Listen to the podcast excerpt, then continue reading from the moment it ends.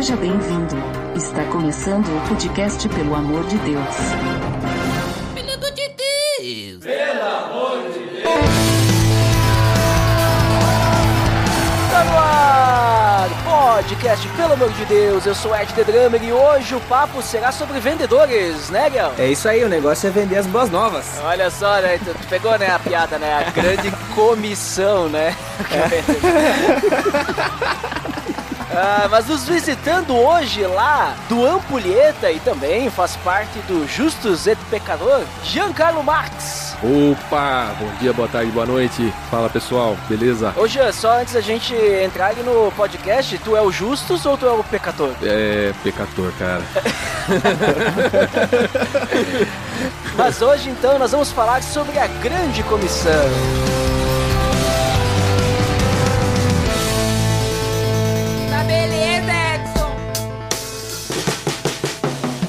Você está escutando o podcast do site pelamordedeus.org.br e vai ao ar sempre nas sextas-feiras, a cada 21 dias. Inscreva-se no nosso feed para não perder nenhum episódio em pelamordedeus.org.br barra feed barra podcast ou pesquise nas plataformas e agregadoras de podcast. Curta nossa fanpage em facebook.com oficial PADD. Nos siga no Twitter através do arroba underline PADD. E também no Instagram oficial PADD. Ou entre em contato conosco através do e-mail contato arroba.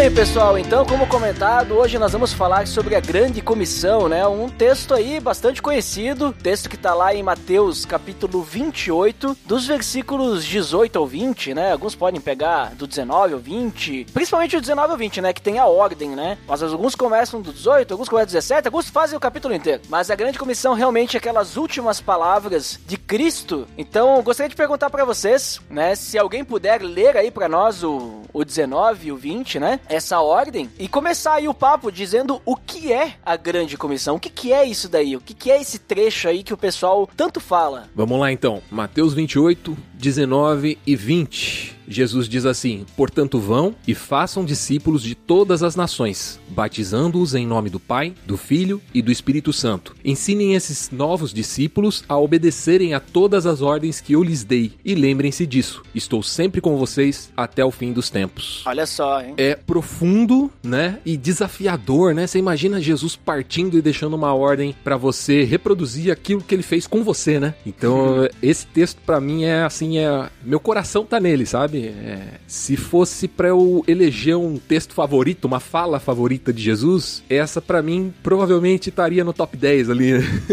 Porque é, é uma, ao mesmo tempo que é uma ordem, ela traz uma promessa contida, né? Ela fala, ó, embarca nesse rolê que eu tô com vocês até o fim, né? Então é, eu sou apaixonado por esse texto, cara. Você acertou demais em me chamar pra, pra gravar isso, porque pode ser que eu seja muito ruim explanando sobre ele, mas no meu coração ele, ele é muito presente, assim, faz muito sentido. E é interessante que o texto ali, né, é da grande comissão, que a gente falou, né, ele tem ordem, ele tem promessa e, e tem compromissos de Jesus, né, mas ele é, ele é algo assim que, pelo menos em Mateus, né, é a última frase de Jesus, né, é a Uhum. última coisa que ele nos deixou, é, é, vamos dizer assim, olha, eu tô falando isso aqui pra vocês agora, eu só vou falar com vocês quando eu voltar, que eu prometi, né, porque a gente tem lá no, no, na ceia de Jesus que ele falou que ele só vai tomar de novo do fruto da videira quando ele tiver a próxima ceia, né? Uhum. Então ele, ele, ele prometeu que vai voltar, né? Sim. Mas é, é interessante, assim, que é, é a última coisa que ele fala, né? Então, vamos dizer assim, é, é a última frase, é o encerramento, né? É, eu tenho que fechar com chave de ouro aqui, né? E aí ele nos dá essa, essa frase aí, né? Tipo, marcante e emblemática. Frase não, né? Porque tem mais de uma frase, né? Uhum. Mas esse trecho aí, né? E como é que a gente entende aí Ariel, esse contexto aí que, que tá, o que que tá acontecendo aí? Como que Jesus tá indo embora? O que aconteceu antes? Em que situação que acontece? Quem que tá aí? Qual que é o contexto aí dessa mensagem de Jesus da grande comissão? É interessante porque essa frase de Jesus, né, esse momento, essa declaração que ele faz, né, como vocês mencionaram ali, que ele dá a missão, ele dá uma ordem pra gente e ao mesmo tempo ele diz que ele vai estar sempre conosco. E eu acho interessante que no 18, né, a gente não, não leu, mas no 18 ele também fala que toda autoridade foi dada a ele sobre o céu e a terra, né? Então ele também declara que ele tem poder sobre todas as coisas, né? Então tem uma declaração, tem uma ordem, tem ao mesmo tempo um conforto, um alívio pra gente, né? Então isso é muito bacana. E Jesus tá falando isso aqui pós-ressurreição e pré-ascensão, né? Basicamente tá exatamente nesse, nesse momento onde que Jesus morreu, ressuscitou, ele tá tendo vários encontros com alguns discípulos, né? Ele tem aparecido pros discípulos. A gente vai ver em outros evangelhos, por exemplo, o evangelho de Marcos também vai relatar esse, essa mesma situação. A Atos 1 ali, né? Vai falar também sobre essa sobre essa parte, né, onde que Jesus está ascendendo aos céus e antes de ascender aos céus, como o Duda mesmo falou, as últimas palavras de Jesus, né? Uhum. A gente às vezes vê aquele, aqueles filmes, né, onde que tem uma pessoa que ela tá no leito de morte, né? Ela tem aquelas últimas palavras e alguém vai lá, reclina a cabeça sobre o peito daquela pessoa, ela sussurra no ouvido as últimas palavras, né? E me dá muito essa, essa sensação quando eu paro para pensar na grande comissão, justamente porque são as últimas palavras de Jesus na terra. Perfeito. Então é nesse ponto que se encaixa. Pós-ressurreição e antes da ascensão. E ali Jesus está prometendo que ele vai voltar e ao mesmo tempo ele, vai, ah, ele irá voltar, né? Vamos dizer assim,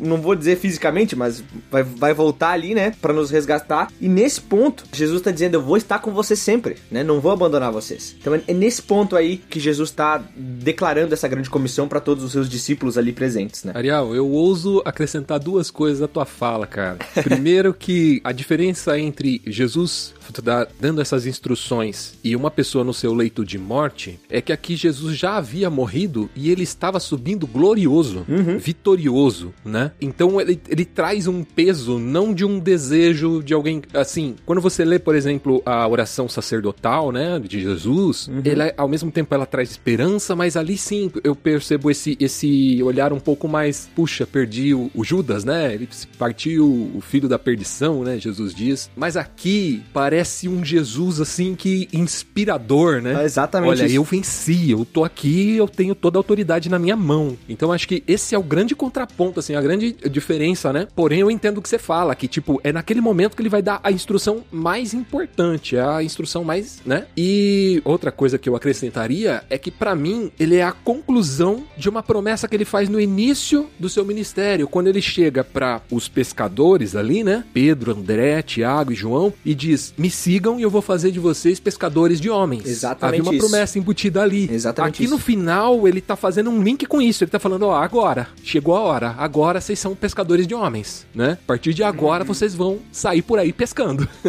então, é, quando eu leio esse texto, ele me faz automaticamente uma ponte com aquele momento. E eu imagino a cabeça desses pescadores, né? Quando Jesus dá essa instrução, ele fala, eles devem ter pensado, uau, foi o que ele prometeu que iria fazer. Não, se- sendo que, que esses mesmos discípulos, pescadores, a maioria deles, tava desistindo, né? Tava Opa. desconfiando muitas vezes. Sim, E sim. aí Jesus vem, quase já ascendendo aos céus e ele larga essas palavras, como tu mesmo falou, e fica muito assim na minha cara, pelo menos, que Jesus aqui tá dizendo assim, ó, eu quero que isso fique gravado no coração de vocês. Tipo assim, ó, eu, eu fiz tantas outras coisas, vocês viram várias maravilhas que eu fiz, todas as palavras que eu disse, mas essas aqui, eu quero que vocês lembrem a, em cada respirar que vocês derem, eu quero que vocês lembrem que vocês foram chamados pra fazer outros discípulos pra pra batizar e pra ensinar. Exato. É é algo muito forte, né? Como tu mesmo falou, não é algo no leito de morte, mas é algo que ele vai ser glorificado e ele tá dizendo assim, ó, pessoal, Façam isso mesmo. Eu tenho toda a autoridade, né? Então, gravem isso no coração de vocês. Essa é a missão que eu tô dando pra vocês. Que, como tu mesmo falou, foi dada lá no início e que agora ele vem reforçar, ele vem bater na mesma tecla, né? Uhum. É, e, e sabe que diante dessa, desse contexto, a, a coisa assim fica até mais, mais profunda e forte, né? Assim eu vejo, porque eu fico pensando, que nem vocês estavam falando, né, dos discípulos ali, tudo que eles viveram, e até alguns, vamos dizer assim, não estavam muito acreditando, né, que era Jesus ali, e aí de repente Jesus ele ele pega, ele fala isso e ele começa a ir embora, né? Ele vai indo. E aí a galera, cara, é Jesus mesmo. Ou os outros, né, escutam ele falando isso. É, é o cumprimento de- dessa promessa, né? De fazer pescadores e tal, de homens. E aí Jesus vai subindo, né? Deixa essa ordem. E aí eles começam, assim, a pensar. Daqui a pouco, até imagino eu, alguns olhando atônitos pra Jesus, é, tudo aquilo aco- acontecendo. E outros, daqui a pouco, até mesmo Pedro, né? Porque Pedro era desses, falando: Mas Jesus, espera aí, espera um pouco, a gente tem um monte de dúvida, né? Explica melhor aqui.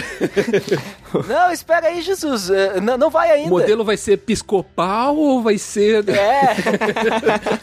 Ou até, tipo, tá, mas peraí, tu, como é que foi a ressurreição? Como é que tu ressuscitou? Tu, tu tava com o pai? Tu, tu não tava com ele? Tu ficou esperando? O que que tu fez esses três O dias? batismo vai ser mergulhando, vai ser jogando aguinha. Conta... Explica melhor aqui que a É. gente não. não- Deixa ele contigo, Jesus.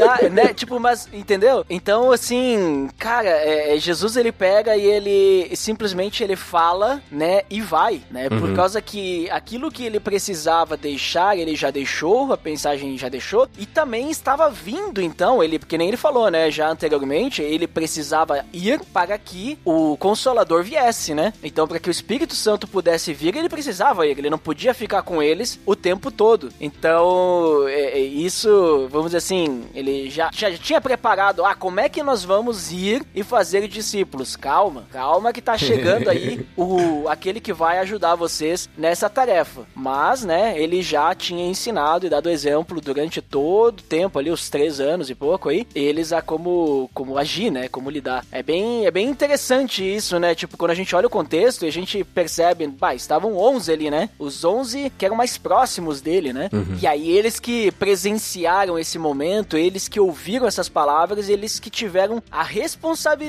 de fazer isso ser real, né, ser cumprido, né, esse ir e fazer discípulos, né. É, e, e é legal porque essa frase de Jesus, pelo menos na- nos textos que a gente tem, a gente não, não pode afirmar com certeza, mas não parece ser um, um longo discurso, né? E aí a, a frase final, a frase, né? O momento final é esse, esse ápice aqui, né? Da grande comissão. Mas parece que Jesus apareceu ali, né? Rapidamente, e quando ele estava sendo elevado aos céus, ele fala a grande comissão, né? Ele dá a missão aos seus discípulos.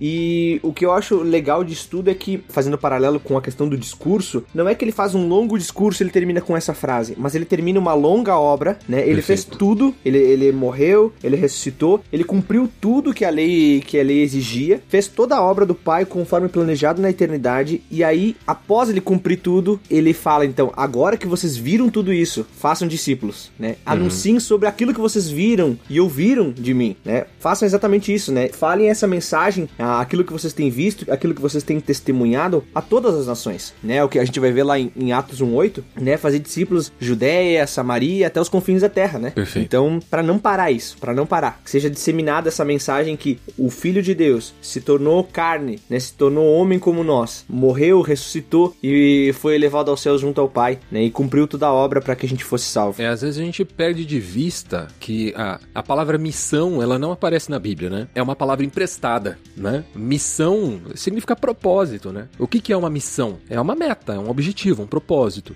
E a gente, automaticamente, quando a gente fala missão dentro da igreja, a gente logo pensa em um tipo de ministério. Que a gente chama de missionário, certo? Que é ganhar almas, é abençoar os povos com a mensagem de salvação em Jesus Cristo, né? Mas a gente departamentaliza isso e traz isso como se fosse o trabalho de um grupo que foi, entre aspas, comissionado, né? Um grupo que foi incumbido dessa tarefa, os missionários, né? Só que aqui Jesus está tratando isso como propósito de todo discípulo. Ele chega para os seus e diz: Ó, foi me dada autoridade, então vocês agora vão e façam a mesma coisa que eu fiz com vocês.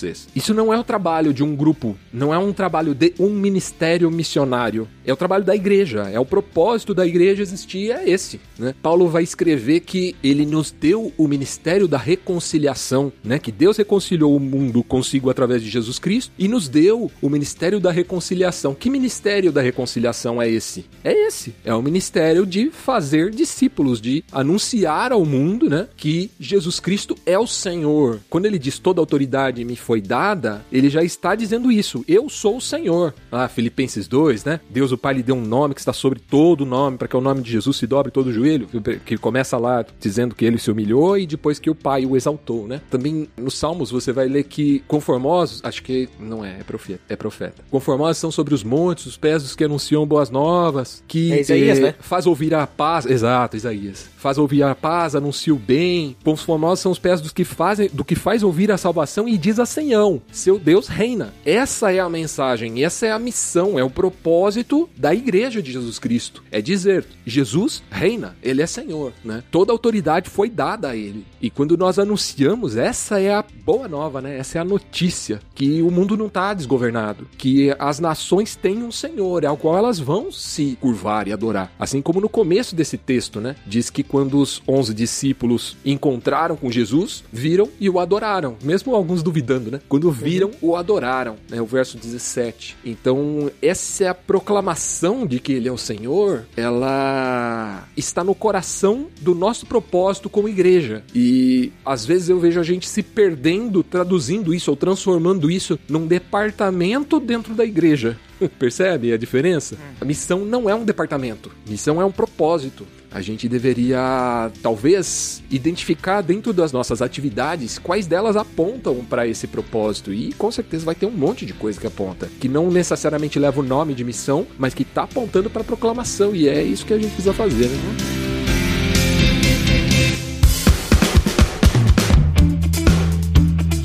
Pessoal, entendendo ali então essa mensagem de Jesus, né? A gente percebe que nós temos, então, que nem até o Jean falou anteriormente, nós temos essa missão, né? E essa missão, querendo ou não, entendemos que é para todo mundo, né? Não é só para aqueles 11, né? ou só para algumas pessoas, né? É uma missão que Jesus está deixando para todos, porque se ele deixa para aqueles 11 e ele diz, olha, façam discípulos, né? Levem isso para outros, então é para levar a mensagem também para outros, né? Mas aí eu pergunto, qual que é a ordem que nós temos ali, a promessa e, e os outros pontos, né? Que a gente citou, ah, a gente tem uma ordem, a gente tem promessa, a gente tem isso, aquilo, a gente tem conforto. Vamos separar ali, porque às vezes parece que tudo é ordem ali, né? Só que daí quando a gente vai analisar bem, ne- nem tudo é ordem, né? Que Jesus está mandando, mas uma coisa completa a outra. Tipo, como assim, algumas coisas que a gente acha que às vezes é ordem, elas completam a ordem, né? Tipo, nos mostram, ó, façam isso e pra fazer isso vocês vão fazer desta forma aqui, que aí eu tô dizendo pra vocês como é que vocês vão fazer isso. Então o que, que vocês me dizem aí? Como é que a gente separa aí a grande comissão pra gente entender ali ela na sua completude da ordem de Jesus, da missão e tudo mais? Tem algo que eu já ouvi de bastante gente sobre isso, e a, a maioria dos teólogos hoje concorda, dos biblistas tal, concorda nesse sentido, de que a grande comissão aqui, o vão, né, ou id, não é exatamente uma ordem, ir, né, mas talvez a tradução mais fiel seria indo, ou tipo, enquanto vocês estão caminhando, Uhum. Já ouvi esse então a- o propósito não é ir, o propósito é fazer discípulo. Enquanto você está caminhando, faça discípulos. Basicamente é isso que Jesus está dizendo. Então, quando ele diz vão e façam discípulos, talvez não seja a tradução mais fiel da intenção do texto, né? É, seria enquanto vocês vão, façam discípulos. Então, eu acho que o- a riqueza é que a ordem não é ide, a ordem é façam discípulos. É, cara, eu fui uma criança criada em, em APEC, né? Vivia nos acampamentos da APEC. E ali é muito forte, né? A história do ir, orar e contribuir. Só que talvez nenhum dos três está tocando o cerne, que é o façam discípulos. O cerne da ordem é façam discípulos. Não que não a gente não deva ir, orar e contribuir, mas a gente precisa entender que indo, orando ou contribuindo, no gerúndio mesmo, tô falando de propósito, enquanto nós fazemos qualquer uma dessas três coisas, nós devemos visar fazer discípulos, que é o propósito, que é a missão em si. A missão não é ide, a missão é façam discípulos. E aí ele traz o como, que é batizando e ensinando, né? São só dois passos. só dois passos. Como é que eu faço discípulo? É um negócio muito complicado. Não, então são dois passos. Você batiza e você ensina. Parece uma coisa, né? Assim, é muito. Mas é- isso é simples demais. Sim, é um resumo, né? Claro. Mas é, às vezes a gente, a gente inverte essa ordem, muitas vezes, né? A gente quer ensinar primeiro para depois batizar. Ou a gente quer que a pessoa demonstre uma clareza de compreensão do que Jesus mandou para então ser considerado um discípulo para então ser batizado, né? Quando na verdade Jesus ele dá a ordem muito clara, né? Ele, ele traz uma ordem, tanto ordem no sentido de ordenar quanto de colocar em ordem, né? Em ordem de tempo mesmo. Batizem e ensinem. Então eu acho que é, acho que esse é o resumo, né? Do, do que essa ordem nos orienta a fazer. Então batizar e ensinar é a forma de fazer discípulos. Se eu não faço ou se eu ne negligencio algum desses dois pontos, Adiós. E olha, tem muita gente batizando sem ensinar e tem muita gente ensinando sem batizar. E nenhum dos dois é fazer discípulo. Fazer discípulo inclui batizar e ensinar. Não quer dizer que eu vou batizar todo mundo, né? Como Paulo escreveu lá que um rega, o outro um semeia, o outro rega, né? Mas quem dá o crescimento é Deus. É claro que dentro desse processo nós servimos, né, com aquilo que nos cabe. Mas o ponto é que a gente não pode negligenciar nenhum desses dois aspectos. Não adianta eu encher a minha igreja de gente que não nunca aprendeu os ensinamentos de Jesus. Só está lá por uma questão de cultura. Ao mesmo tempo, não adianta eu ficar explicando demais o evangelho para alguém que nem foi batizado, ele nem escolheu seguir a Jesus ainda, né? Então eu acho que é uma ordem importante. A, a ordem dos, dos fatores aqui é determinante, é bastante importante. Batiza e ensina. Uhum. E tu sabe que, eh, falando sobre essa questão de outras interpretações, né, das palavras que estão ali, eu já ouvi também uma interpretação desse batizando uhum. no sentido do seguinte, porque batizando às vezes a gente vai pensar no quê? Ah, batizar, né? Tipo, batismo. Uhum. Batismo de Jesus ali, batismo nas águas, ou, bom, indiferente do batismo que a igreja, que o nosso ouvinte participa, né? Se é por aspersão, uhum. submersão, isso não importa. Mas eu quero dizer assim, a gente pensa nesse batismo, né? Mas aí eu ouvi uma vez um, uma interpretação, né? Um, um, sobre essa parte, sobre também, inclusive, a palavra utilizada ali no batizando, uhum. que ela significa mergulhar, né? Então, na ideia de que o batizando seria mergulhem as pessoas em Deus, né? Tipo, uhum. no nome do Pai, do Filho e do Espírito Santo. Mergulhem as pessoas em Deus. Então, quando vocês vão fazer discípulos, vocês têm que primeiro, que a gente falou na ordem, né? Primeiro colocar essas pessoas no relacionamento com o Pai, colocar elas dentro, assim, né? Para que elas possam realmente serem salvas por Jesus Cristo. Então, esse mergulhar, se aprofundar, entrar em Deus, né? Vamos dizer assim, uhum. assim, né? Seria mais ou menos, né? Para que elas estejam envoltas. Quando a gente tá embaixo da água, mergulhados, a gente tá. Por todos os nossos lados tem água, né? Então, Sim. essa ideia de que Deus é água. Então, a gente tá envolto em Deus, a gente tá preenchido por Deus, né? A gente tá, digamos, totalmente mergulhados em Deus. Então, eu vi essa, essa interpretação e eu imaginei assim, bah, faz bastante sentido, né? Oh. Não significa que a gente também não. Ah,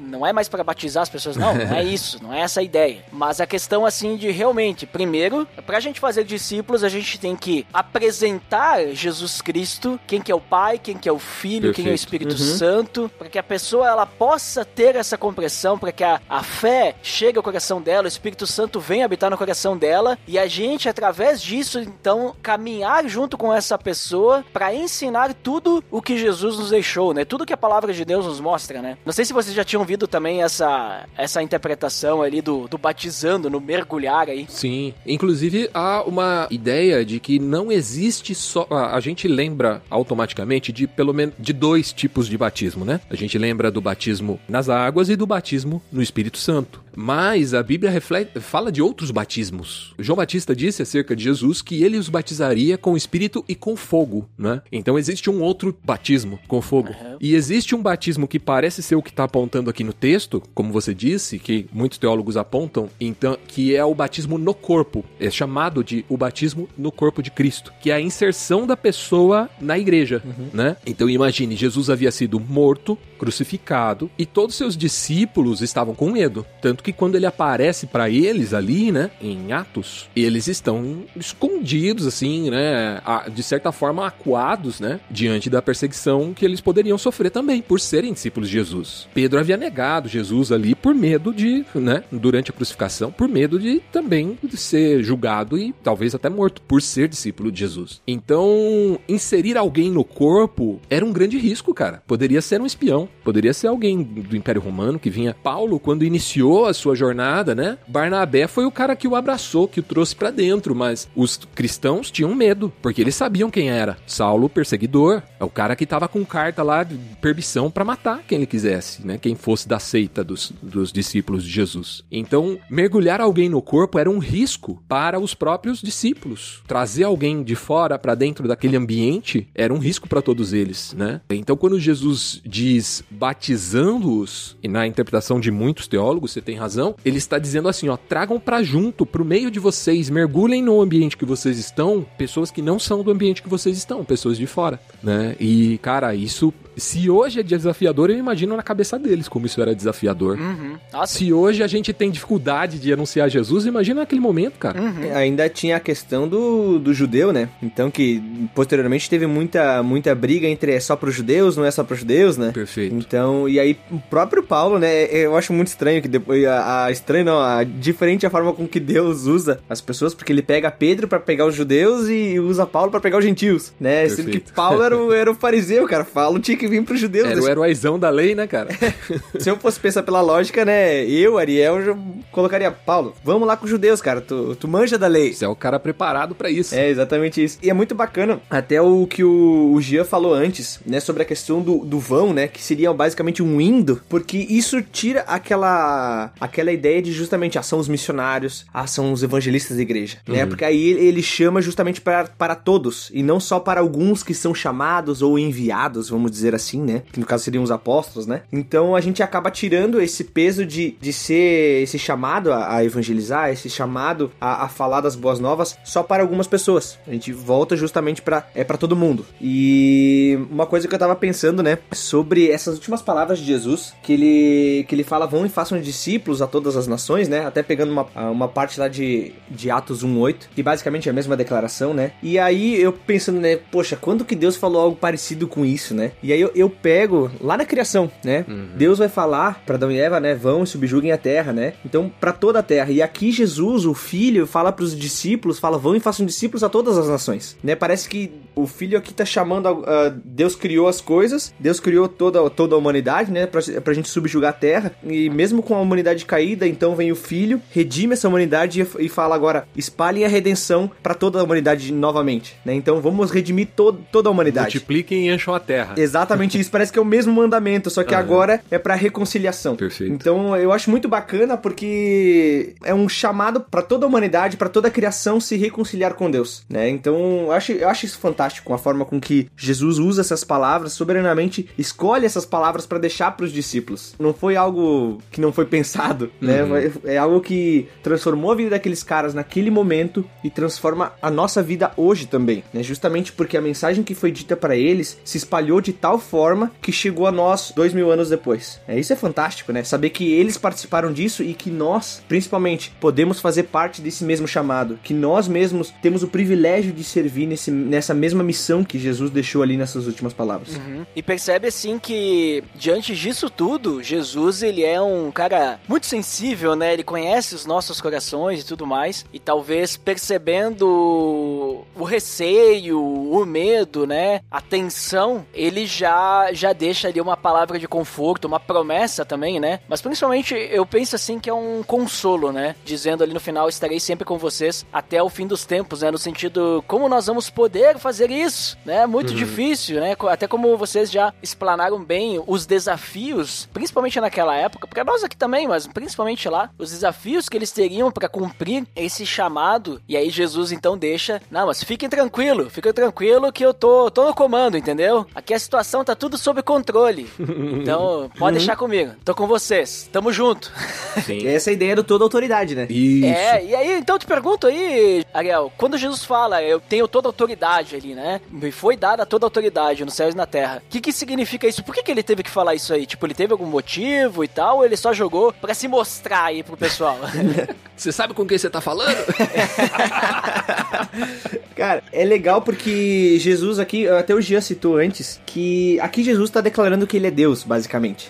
Aqui ele quebra com aquela ideia que muito se propaga, né, de como se Jesus fosse só um enviado e fosse uma espécie, né, de semideus, né? É como se fosse um Hércules da vida, né? Então, aqui Jesus tá dizendo que ele é o próprio Deus e que ele tem autoridade sobre todas as coisas. Logo, também o próprio Jesus tem autoridade sobre, sobre a missão, né? E, e ele mesmo é o autor da missão, Perfeito. né? Ele não é alguém que tá passando a mensagem da missão missão, mas ele é o autor da missão e é ele quem dá a missão aos discípulos. Nesse ponto, a gente vai entender que a obra não é nossa e ela não começa em nós, mas no próprio Deus, na própria Trindade, né, no próprio Jesus. Saber a respeito da autoridade de Jesus é algo que nos inspira e vai nos tranquilizar, justamente porque não depende de nós, depende do próprio Jesus, porque a autoridade está sobre ele, né? Ele que coloca no, no nosso coração e faz com que a gente seja simplesmente coadjuvante nessa história, né? Quando a gente usa aquele termo, né, o, o jargão de todo crente que vai dizer assim: "Ah, eu quero ser ferramenta na mão de Deus", é justamente isso. Nós somos ferramentas, mas quem faz a obra e quem usa a ferramenta é o próprio Deus, né? Ele quem faz a obra. Então a gente é imensamente agraciado justamente por a gente compartilhar das boas obras, da gente ver tudo isso, da gente fazer parte da obra gigantesca de Cristo, mas nós não somos nós quem fazemos, né? Justamente porque a autoridade está sobre ele e é ele quem faz através de nós. Lindo, é isso mesmo. Aí é a hora de você colocar aquela Como o farol que brilha à É. Cara, é legal que aqui existe em gestão de pessoas, você aprende a dar um- alguns tipos de feedback, né? E um dos modelos de feedback, pra você eh, dar feedback pra equipe, né, tal, um dos modelos de feedback chama-se sanduíche. Você tem uma orientação ou um desafio ou uma correção pra fazer, você abre dando segurança, você dá a orientação e você encerra reforçando a sua segurança, o feedback positivo e coisa e tal. Isso dá uma certa um conforto pro cara que tá ouvindo, pra ele falar, pô, o cara só pega no meu pé, só tá querendo também exigir de mim as coisas, né? E parece que Jesus aqui tá fazendo isso. Ele começa falando que a autoridade toda é dele. Nessa hora, como o Ariel bem colocou, ele tá assumindo o papel dele, tá dizendo, ó, eu sou Deus. E havia uma promessa messiânica. Você vai ver nas páginas anteriores, os discípulos toda hora, é agora que você vai restaurar Israel? É agora, vamos pra Jerusalém. Ah, então, no seu reino, eh, deixa a gente sentar um do seu lado direito, um do seu lado esquerdo. Então havia uma grande promessa e uma grande expectativa de que Jesus assumiria essa posição de Messias, né? De Senhor. E Jesus vira e fala: chegou. Agora toda a autoridade está comigo. Eu sou o Senhor, né? E Filipenses vai, como eu já citei, né? Vai descrever esse processo de que Jesus se humilhou, Filipenses 2, né? A tal da kenosis, né? Que Jesus se humilha e Deus o exalta e coloca o nome dele sobre todo nome e o chama de Senhor, né? Senhor não é Senhor, Senhor Zé, né? Seu Zé, mas é Senhor no sentido de autoridade, né? De Kyrios. Então, e ele encerra novamente reforçando isso. Eu estou com vocês até o fim dos tempos, né? Então ele faz, ele coloca quem ele é e faz esse esse sanduíche aí, né? Colocando a missão e o grande desafio no miolo ali, é a, é a carne do hambúrguer.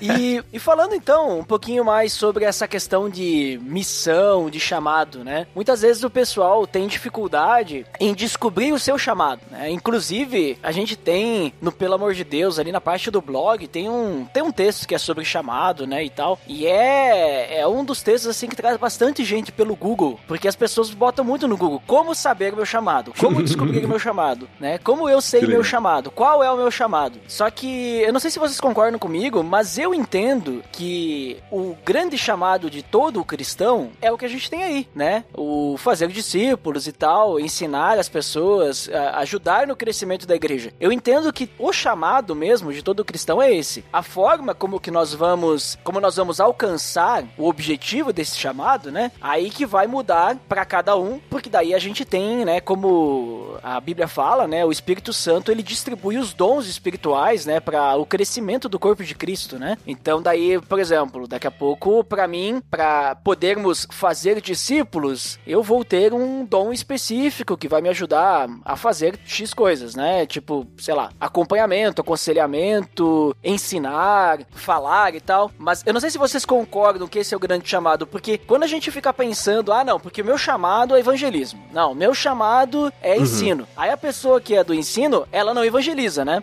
ela acha que não, não é minha tarefa evangelizar, porque o dom do Exato. evangelismo quem tem é o é outra pessoa ali. Eu não tenho, então eu não vou evangelizar. Mas eu entendo que evangelismo é pra todo mundo e ensinar é pra todo mundo e, e todo mundo tem que indo, né? Como a gente tem falado, indo, vamos fazendo discípulos, né? E a gente vai servir na igreja de formas diferentes, mas eu creio que o grande chamado de todo cristão é ir fazer discípulos. Não sei se vocês concordam com isso, que esse seria o grande chamado. Concordo sim. Eu creio que, que aquilo que Jesus está dizendo aqui para é, não, não foi aplicado só aos 11 discípulos ou algumas outras pessoas que estavam ali juntos, mas é para todos, todos os cristãos, né? E é o principal chamado que nós temos. Né? A gente vai ver lá desde o início que a, a igreja não se acomodou, não achou que, a, que espalhar o evangelho fosse algo simplesmente dos 11 discípulos, né? Só dos apóstolos, ou se fosse só daqueles primeiros que viram Jesus ser levado aos céus. Mas isso foi se disseminando e cada vez mais crescendo, né? Porque muitas pessoas iam falando da, da mensagem do evangelho, né? Então eu creio fortemente que o chamado de todo cristão é fazer discípulos, é pregar o evangelho, anunciar o reino de Deus. É isso que Jesus está ensinando em toda a sua obra, toda, todo o seu, o seu tempo aqui na terra como humano, né? E ao mesmo tempo ele coloca essas últimas palavras para nós justamente porque é, é, o nosso chamado principal, né?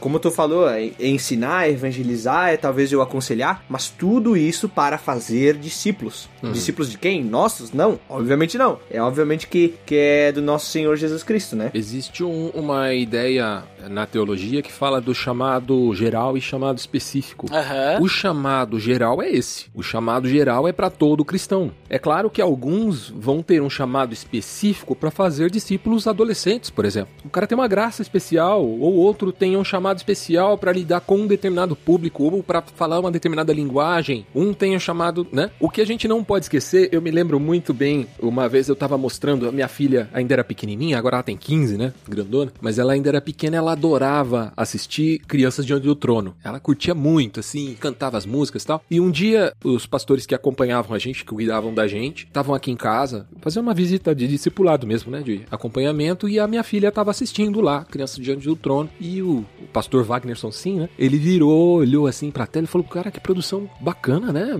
Imagina quanta gente envolvida num, num projeto desse, né? De, acho que era aquela, aquele, o vídeo da Arca de Noé. Projeto massa, 3D, baita trampo, né? Assim, ministerialmente falando, para as crianças era um conteúdo que até então não existiam muitas opções desse tipo, né? Talvez o vegetais, né? Vegetales, que era importado e que era seus diante do trono, talvez Aline Barros, que falava com criança assim, com um material um pouco mais moderno, né? Eu cresci ouvindo o disco da Romilda, era uma parada um pouco mais mais true assim.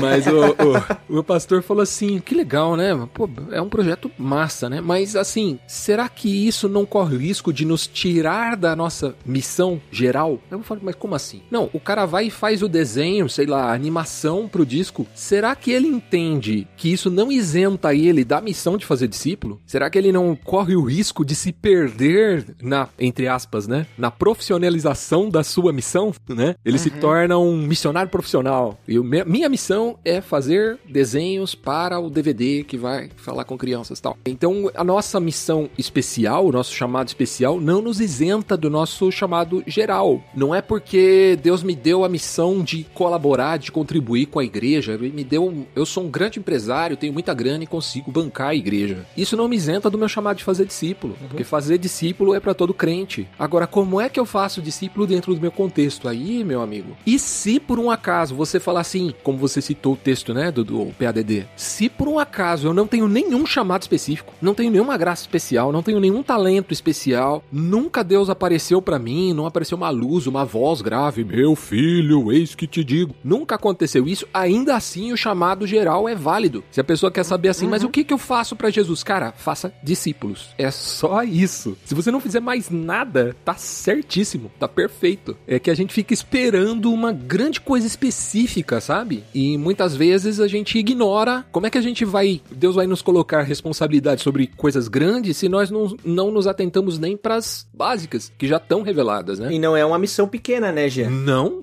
As pessoas podem pensar que, ah, não, eu só vou ser um, um colaborador da missão de Jesus, vou ter, uma, vou, vou ter aqui né, um, um, chamado se eu for pastor da igreja, se eu tocar no louvor, se eu cuidar das crianças. Uhum. Mas, gente, a, a, grande missão, a máxima missão é fazer discípulos. Essa. Não há outra. Essas aqui são as palavras de Jesus. A gente não tá colocando, acrescentando nada na Bíblia. Essa é a missão, são as últimas palavras de Jesus e isso traz um peso enorme. Né? Jesus não escolheu essas palavras simplesmente para ficar algo como, ah, é talvez uma coisa secundária, algo que se vocês quiserem, se vocês optarem, não tiverem fazendo nada nada. Tiver ali, pode escolher entre, entre o Netflix ou, ou, ou falar, de- ou falar da minha obra. né? Então aqui Jesus tá dizendo, é, é claro, essa é a mi- missão principal de vocês. E eu acho que a gente subverte também, Ariel, quando a gente quer façam evangélicos, sabe? Aham. Façam pessoas que professam a fé evangélica. Não é sobre isso que Jesus está falando aqui. Está falando de um outro processo. A gente quer, muitas vezes, até converter o Brasil à força, né? Transformar a cultura do Brasil em uma cul- cultura santa. Transformar a, a mentalidade em uma mentalidade cristã. Cara, se isso fosse possível, Jesus teria feito. E eu diria até que essa foi uma das tentações que o diabo fez para Jesus, né? Ali quando o encontrou no deserto, em jejum e tal, o diabo fala: Ó, se ajoelha aqui, eu vou te dar todas essas nações aqui. E tava tudo certo ali. Já tava resolvido, não ia precisar morrer, não ia precisar nada disso. Se esse fosse o propósito de Jesus, vamos dizer assim, aculturar dentro de uma mentalidade cristã todos os povos da terra, ele teria se rendido ao diabo ali e teria feito aquilo funcionar. Mas não é sobre isso. Não é sobre fazer evangélicos. Não é sobre fazer prosélitos, né? Como Jesus critica os fariseus ali. Vocês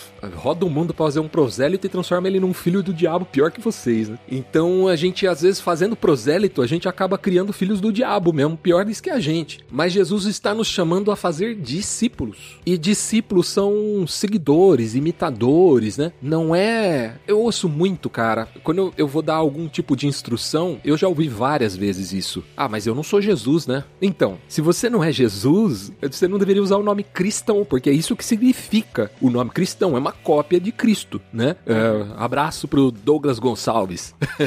é uma cópia de Cristo. É isso que Ali, é ó, cristão. link no post. Cara, como eu tava esperando essa fala. Link no post. Então, cristão significa cópia de Cristo. Cristão não significa quem concorda com Jesus. Não significa quem tem a cultura ocidental cristã. Não é isso que é cristão. Cristão é cópia de Jesus. Você é cristão? Então, o que Jesus faria, sabe? Aquele OQFJ, da pulseirinha, e coisa e tal, é o que você faz, cara. É, a tua prática é essa. Olhar, observar por um prisma de Cristo. E fazer pessoas assim é um desafio muito grande, cara. É uma missão que talvez se Deus não desse nenhuma outra pra gente, a gente já teria bastante serviço aí. Não, e o mais incrível, assim, é até pegando já o que vocês falaram, quando a gente aplica na nossa vida a aplicação da grande comissão, né? Quando a gente aplica na nossa vida a aplicação, mas quando a gente realmente entra nessa ideia, bom, então nós temos esse chamado, nós vamos seguir a grande comissão, né? Nós vamos fazer discípulos. O mais incrível é que, como já foi falado antes também, que Jesus, ele tem toda a autoridade e ele, vamos dizer assim, ele está conosco, né? Nos traz essa motivação e tudo mais, mas ele nos dá esse consolo. É que quando a gente for fazer discípulos, não somos nós que vamos efetuar o crescimento, não somos nós que vamos fazer a transformação, mas o fato de nós estarmos ensinando, levando, ajudando a pessoa a conhecer mais a Deus, quem efetua todo esse crescimento, quem efetua toda essa transformação é o próprio Jesus, né? Através do Espírito Santo, Sim. através de toda essa autoridade que ele tem. Então isso é mais incrível também porque se dependesse de nós, mesmo que a gente quisesse fazer com a, a melhor das vontades, eu creio que a gente teria muita dificuldade e seria muito complicado porque nós somos falhos ainda e nós somos nós gostamos de medir as coisas, né? Nós gostamos de, de medir o crescimento, gostamos de medir, comparar uma coisa com a outra, mas quando a gente deixa pra Jesus, Jesus ele não tem esse tipo de comparação. Ele olha com amor e com misericórdia pra pessoa, né? Então, ele vê, ele vê, digamos assim, a pessoa ali querendo crescer, se arrependendo dos seus pecados e o perdão chega, né? O perdão vem até a pessoa. Então, ela pode ter o crescimento e tudo mais. E nós somos então aqueles que estão levando o evangelho adiante, fazendo os discípulos, né? Ensinando, batizando e tudo mais, né? Mas a gente, eu queria até que é uma nos motiva, nos dá um acalenta o nosso coração assim, saber que nós temos Jesus junto conosco nessa questão, né? Porque senão eu creio que sim seria muito, mas muito mais difícil ainda, porque pra nós, vamos dizer assim, hoje já é difícil a gente acompanhar alguém, ensinar e tudo mais e depois a pessoa abandonar a fé, né? Às vezes algumas pessoas até pensam assim, ah, o que eu fiz de errado, né? Mas eu, eu sempre motivo o pessoal, eu digo, olha, se tu foi lá, pregou o evangelho, tu falou a verdade pra pessoa, tu orou por ela, tu passou tempo junto com ela, tu amou essa pessoa, tu não fez nada de errado, né? Sim. Então, não depende de ti, porque quem efetua a é. transformação não é tu, mas o que a gente precisa fazer é realmente pregar o evangelho, né? A gente gasta tempo fazendo o que Deus não mandou, o que Jesus não mandou. Por exemplo, a gente gasta tempo tentando convencer. É. Uhum. Convencer não é da nossa parte nessa equação. Jesus havia dito isso já para os discípulos antes, né? O Espírito Santo vai convencer do pecado, da justiça e do juízo, o consolador. Então, convencimento não é parte do processo de fazer discípulos. O que é parte? Batizar e ensinar. o convencer é, é a parte do Espírito Santo, é ele quem vai operar. E a gente gasta tempo tentando convencer. Tem um outro pastor amigo meu, já menobre, ele costumava dizer assim: a gente não tem que ficar explicando demais, não. É, é meio dura, porque a gente fica tentando explicar o que é o evangelho para alguém que não é nascido de novo. E é curioso que Jesus, quando ele é questionado, ele fala: vem e vê. Quer saber como é? Anda comigo, bora lá, bora lá que você vai ver como é que é, né? Então, eh, esse papel, a gente deveria se ocupar talvez menos de convencer, sabe? É um esforço meio ingrato, porque a gente não tem essa capacidade de converter corações, né? Então a gente não vai convencer de fato. O que a gente pode fazer? O que tá ao nosso alcance? Batizar e ensinar, né? A gente pode orar para que Deus faça, né? Convence aquela pessoa, opera no coração dela. Isso eu acho que faz parte, sim, né? Da nossa a nossa oração nesse sentido é muito válida. Agora a nossa argumentação, através do argumento, a gente trazer alguém para nossa fé, eu acho que é uma batalha perdida. Sim, é, Jesus ele nos envia pra fazer discípulos, não pra gente ser apologetas, né?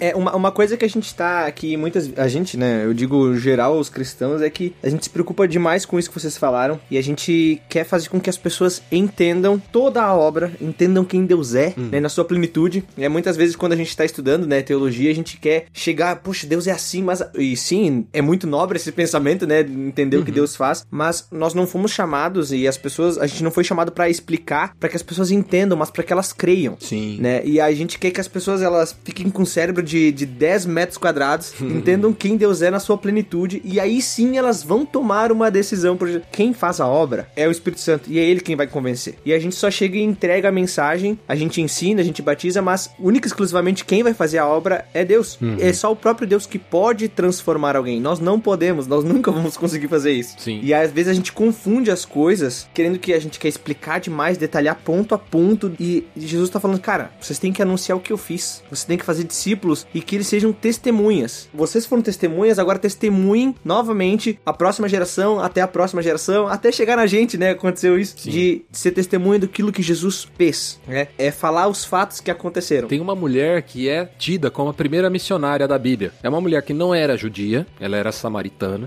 Ela estava no poço de Jacó pegando água. Ela era uma mulher com problemas de relacionamento, digamos assim. Havia tido cinco maridos e o atual não era esposo dela. E Jesus começa a conversar com ela no poço. E, cara, eu sou apaixonado nesse texto também. E aí, é muito curioso que essa mulher, quando Jesus fala com ela, aquilo toca ela de uma forma que ela vai pra cidade e diz: Encontrei um homem que disse tudo que eu tenho vivido. Será que ele não é o Messias? E a cidade toda vai ao encontro de Jesus. Ela só testemunhou da sua vivência. Ela não tinha nenhum conhecimento teológico, cara. Ela não tinha profundidade nenhuma naquilo. Jesus chega a dizer: a salvação vem dos judeus. Quer dizer, não, não vem de vocês, né? Samaritanos, né? Mas é muito legal que a cidade toda vai ao encontro de Jesus, se encontra com Jesus e crê, e depois eles viram pra ela e falam: Olha, agora nós cremos não é porque você falou, é porque nós ouvimos, nós vimos, né? Então, levar as pessoas até Jesus, alguém disse já, eu não lembro quem foi, que pregar o evangelho é um mendigo contando pra outro mendigo onde há pão, né? E eu amo essa figura, porque ela traduz muito a forma como eu enxergo também a, a proclamação, sabe? O anúncio das boas novas. Eu não sou menos mendigo do que um mendigo que não conhece Jesus. Eu só sei onde tem pão. Eu conheço a fonte, né?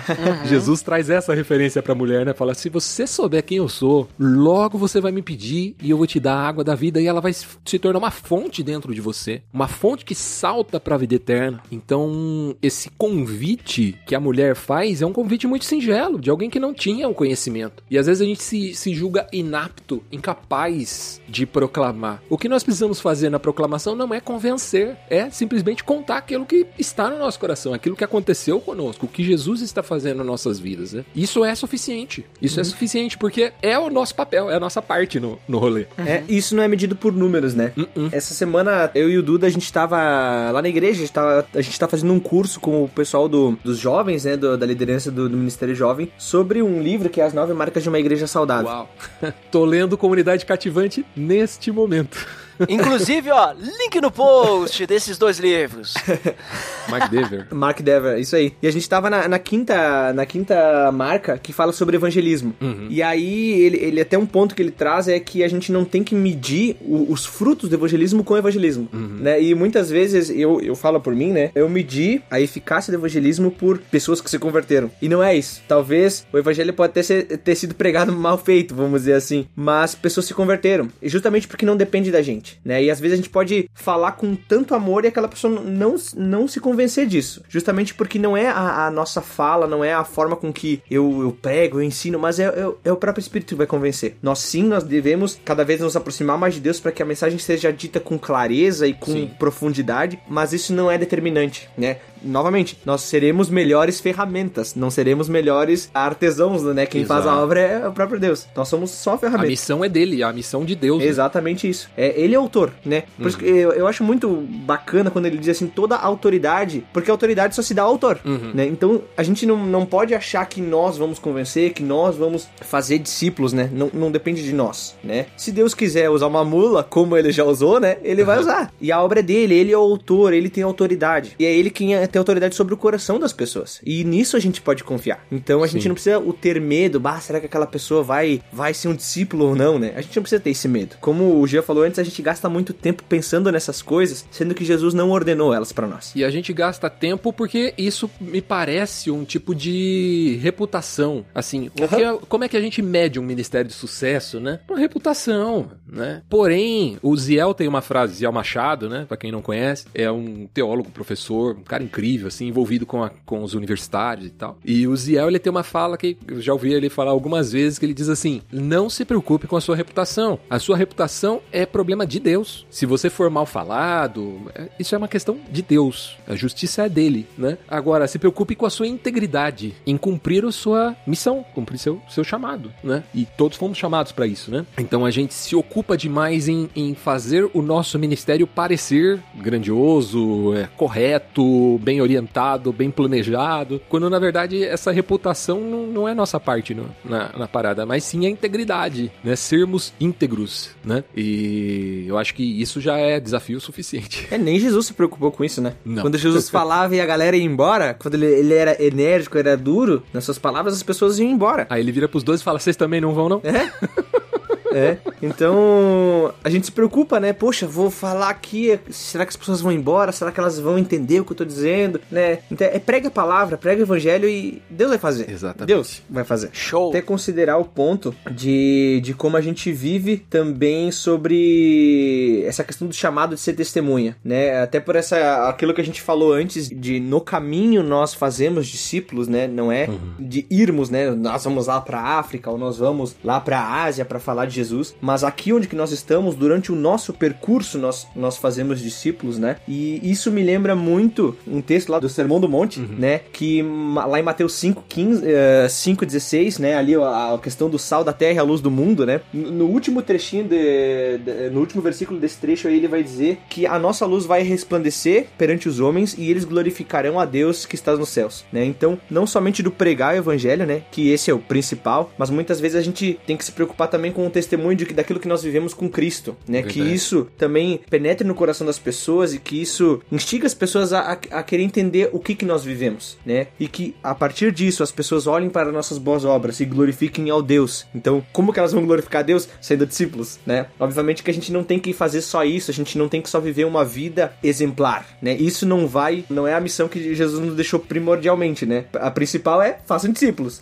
Para isso também, vivam uma vida correta como eu vivi também, né? Sigam sigam o meu exemplo, sejam imitadores de Cristo, né? Como Paulo vai dizer. Então a gente vai glorificar a Deus não só por meio das palavras, mas também por causa de uma vida piedosa, né? Uma vida que honra a Deus não só com os lábios, mas com o coração. né? E isso, consequentemente, a gente vai amar a Deus acima de todas as coisas e a gente acaba amando o próximo como a nós mesmos, que são os dois mandamentos, né? Que Jesus deixou, né? A gente falando do evangelho e a gente vivendo e propagando esse evangelho para as pessoas que nós amamos como amamos a nós mesmos. Eu acho interessante essa questão de que o evangelho ele tem que ser falado, né? Tipo, ele tem que ser pregado, que nem até o, o G trouxe ali a questão da mulher samaritana e ela foi lá e ela começou a testemunhar aquilo que ela vivenciou há pouco tempo antes com Jesus, né? Mas por mais que, vamos dizer assim, Jesus ainda não tinha morrido e tudo mais, Jesus ele pregou o evangelho.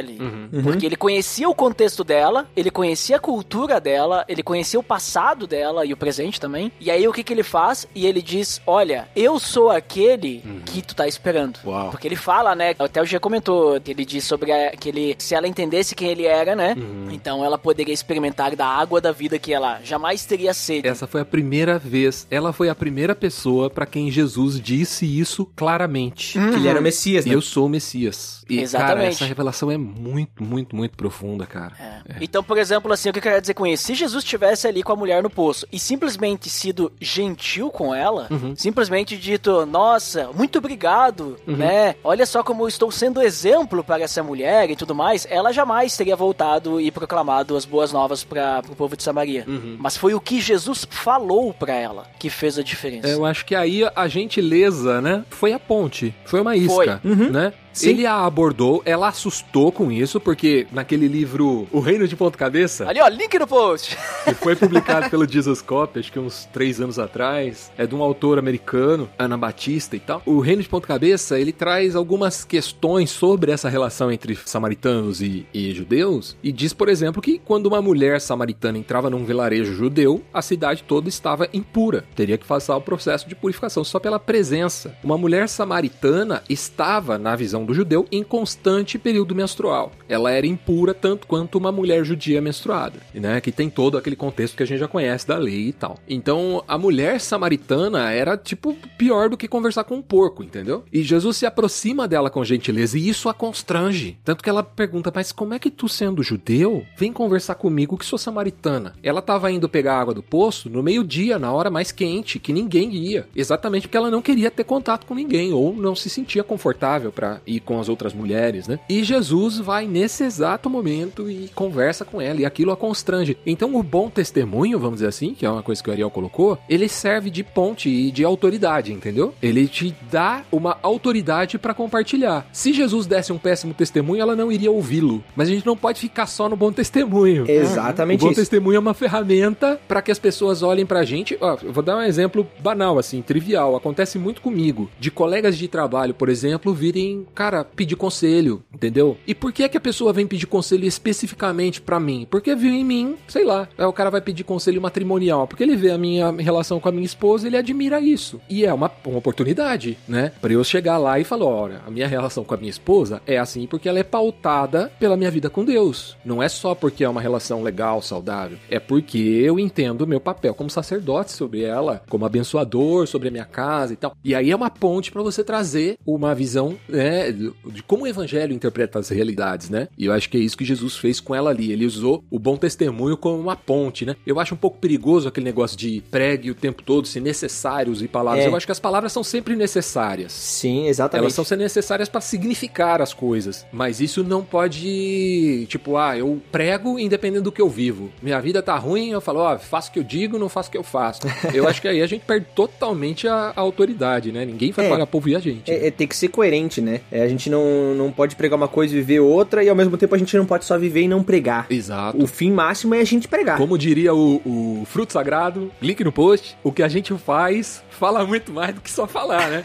É isso A aí. gente precisa fazer pra daí falar, né? É, as nossas palavras ganham mais peso, né? Opa, com e certeza. não porque são palavras nossas, são palavras que vieram de Cristo e ao mesmo tempo a obra que está na nossa vida também veio de Cristo. Não vivo eu, mas Cristo vive em mim, né? Isso, exatamente isso. Então a gente tem que ser algo constante. Então a nossa vida como um todo, ela tem que pregar o evangelho. Isso. Não é só através da língua, não é só através do coração, vamos dizer assim, é só de viver, mas é uma completa obra. E isso tanto no testemunho de vida pessoal, como também através da fala. Nós não devemos minimizar um ao outro, dizer que, ah, agora eu, eu, eu vivo isso é o bastante, as pessoas vão enxergar a minha vida e vão glorificar a Deus simplesmente. Cara, falando as pessoas já não entendem, imagina se, só- se não falar. Exata, exatamente isso. Exatamente.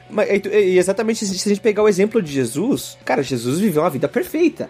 E as pessoas conhecem Jesus porque ele viveu uma vida perfeita. Não porque foi pregado o evangelho pra elas. Que coisa. Né? E aí, tipo, é, ele, ele vira um Dalai Lama, ele vira uma Madre Teresa de Calcutá, como se fosse alguém superior, né? E não alguém que a gente tá dizendo, não, esse aqui é o próprio Deus, cara. Ele morreu em nosso favor. E muitas vezes, se a, gente, se a gente não falar, Jesus fica exatamente no campo de um humano melhorado, né? É. E esse que é o problema. E a gente tem que dizer declaradamente que Jesus é rei, que Jesus morreu por nós, né? E esse que, que é, o, é o convite da grande comissão, né? É, e complementando também nessa questão de quando a gente vai falar, a gente entende que pra salvação a gente precisa só falar o evangelho, a pessoa precisa crer e tudo mais, e aí a salvação ela vai obter. Mas isso não é suficiente pra pessoa ter um relacionamento íntimo com Deus depois, porque como a gente viu, né, tem que ir batizando e ensinando. E aí eu pego o próprio, os próprios discípulos de Jesus, os próprios apóstolos ali como exemplo, porque eles andavam junto com Jesus, eles criam que Jesus era o Messias, mas mesmo assim eles não entendiam qual que era a função do Messias ainda, né? Eles pensavam que Jesus estava aí para fazer uma grande revolução política, militar e tudo mais, né? Eles sabiam que Jesus era o filho de Deus. Eles sabiam que ele era o escolhido. Então eles entendiam quem Jesus era, mas eles não entendiam o que aconteceria então. E eu creio que ah, a gente precisa ter também essa, essa questão, né? Porque muitas vezes a gente pode pensar, ah, não, não, é só falar, né? Então beleza, eu falo, vou falando pras pessoas, falando, não, aí ó, agora, agora é com Deus, Deus se vira, né? Porque Deus vai fazer o crescimento. Não, a gente tem que continuar a caminhada depois ensinando também, né? Senão também não vai, não são discípulos que nós estamos fazendo, né? Nós simplesmente estamos, sei lá, jogando aí o evangelho pras pessoas e dizendo, se vira, né? Eu acho que isso não é também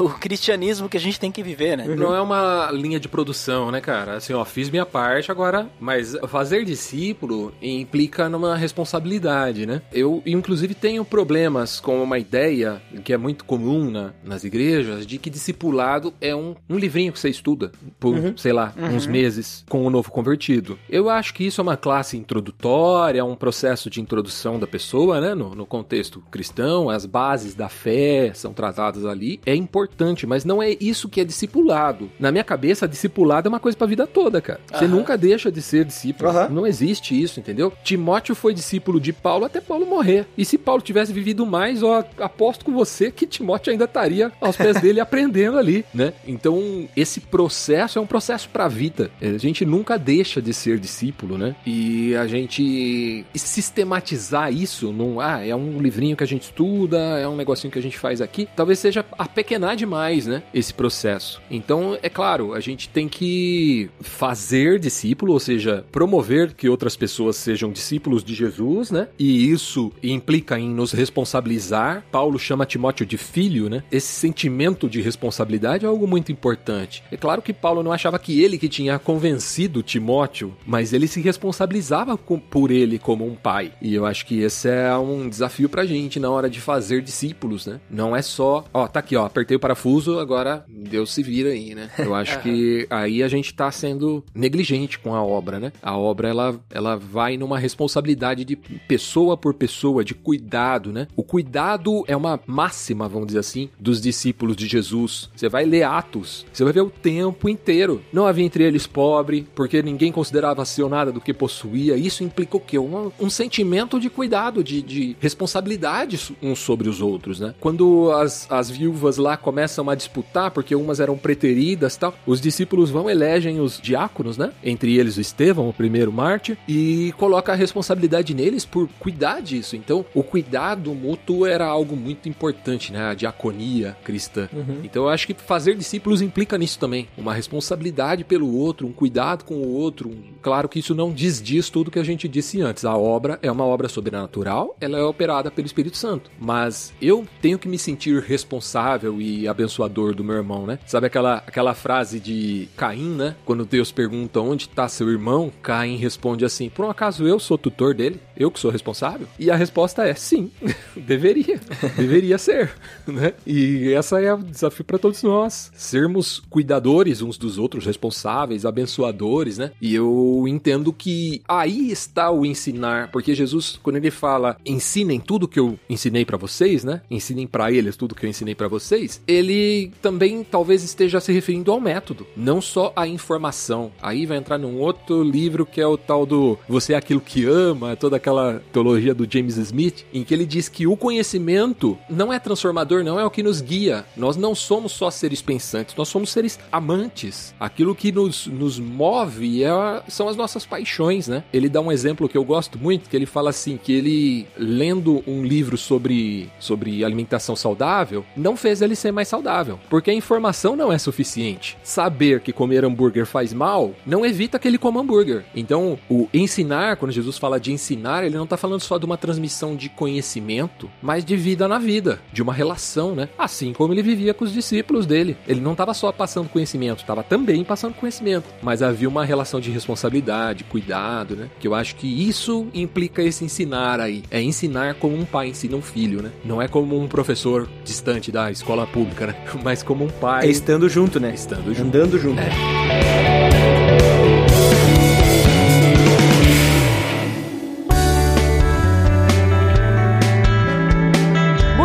pessoal. Então, considerações finais. Tivemos aí um ótimo papo sobre a grande comissão e espero que possamos, né, crescer todos juntos com isso e continuar nessa grande missão que temos aí de levar o evangelho adiante, fazendo discípulos. Então, vamos para as considerações finais. Jean, deixa aí o que você finalmente considera e depois comenta aí onde é que o pessoal pode te achar. Boa. Cara, consideração final. Puxa, eu falei pra caramba, né, cara? Agora eu tô pensando aqui.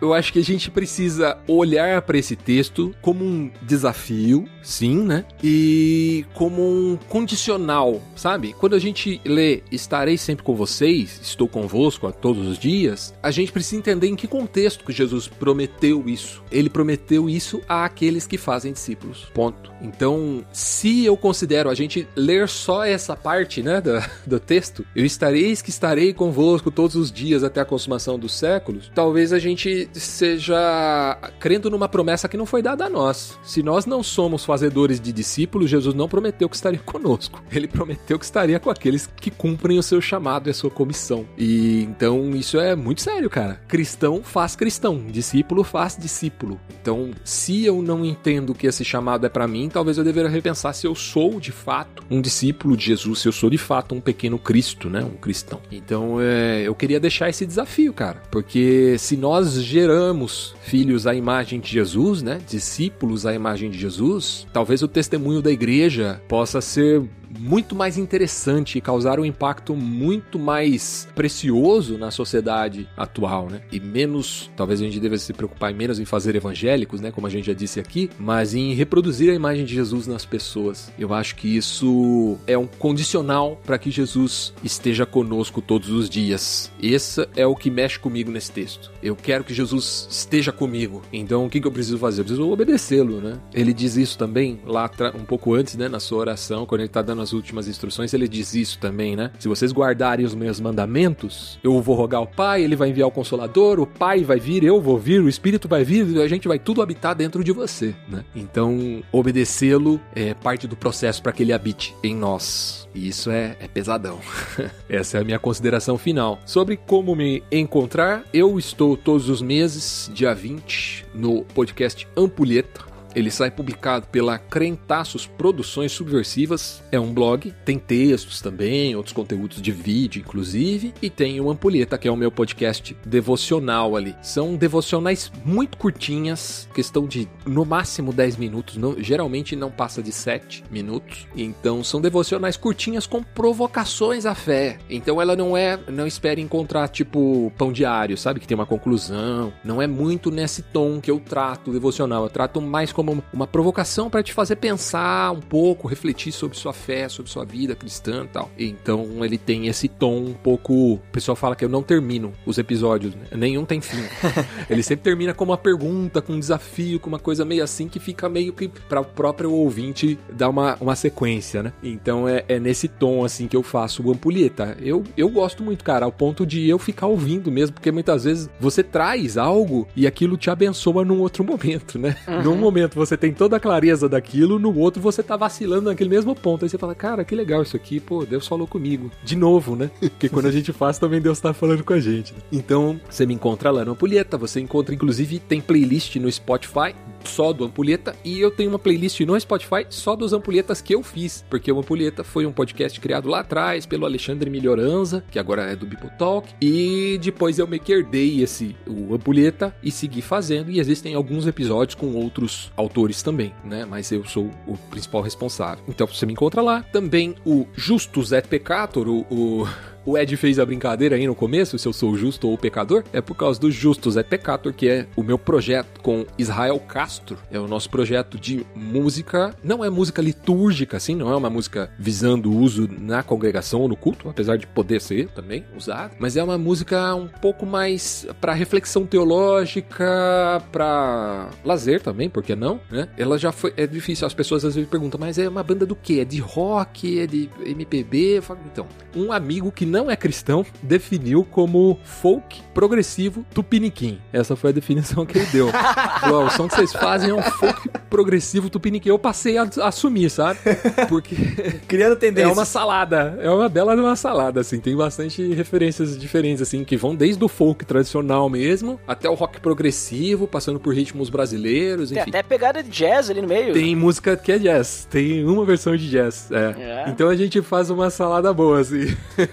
Meio que mistura tudo que a gente gosta, né? Eu e Israel. E agora a gente tá no processo de incorporar outros músicos também ao grupo, né? A gente tá começando a ter que tocar ao vivo e nas nossas versões de estúdio, eu e Israel fazemos todos os instrumentos. Aí agora a gente tá começando a trazer outros músicos, né? Pra nos ajudar também no, no processo de composição e no e para tocar ao vivo também, ficar um, um negócio um pouco mais, mais rico, assim. Então a gente tá nesse momento trabalhando num álbum. O álbum vai se chamar Oração. Nós já temos cinco singles publicados, né? No Spotify, com lyric vídeo no YouTube, videoclipe, inclusive. E a gente tem esses cinco singles. Um deles é versão, então na verdade são quatro músicas, com uma que é uma versão da nossa primeira música feita em jazz, igual o Ed falou. E a proposta do, do Justus et Peccator é fazer de alguma forma conciliar ou ajudar, colaborar né, na conciliação entre fé e arte. Então é uma música com uma pegada muito artística, mas ao mesmo tempo discutindo temas da fé, né? Então,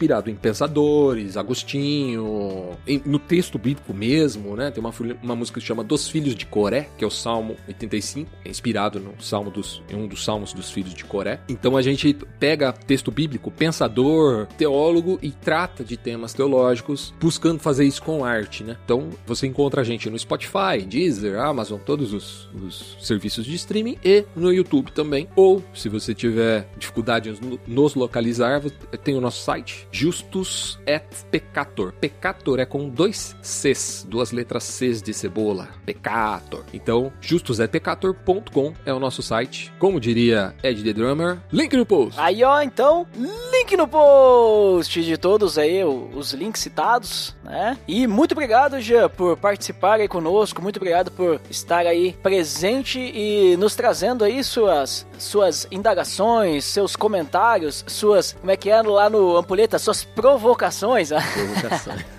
Isso aí.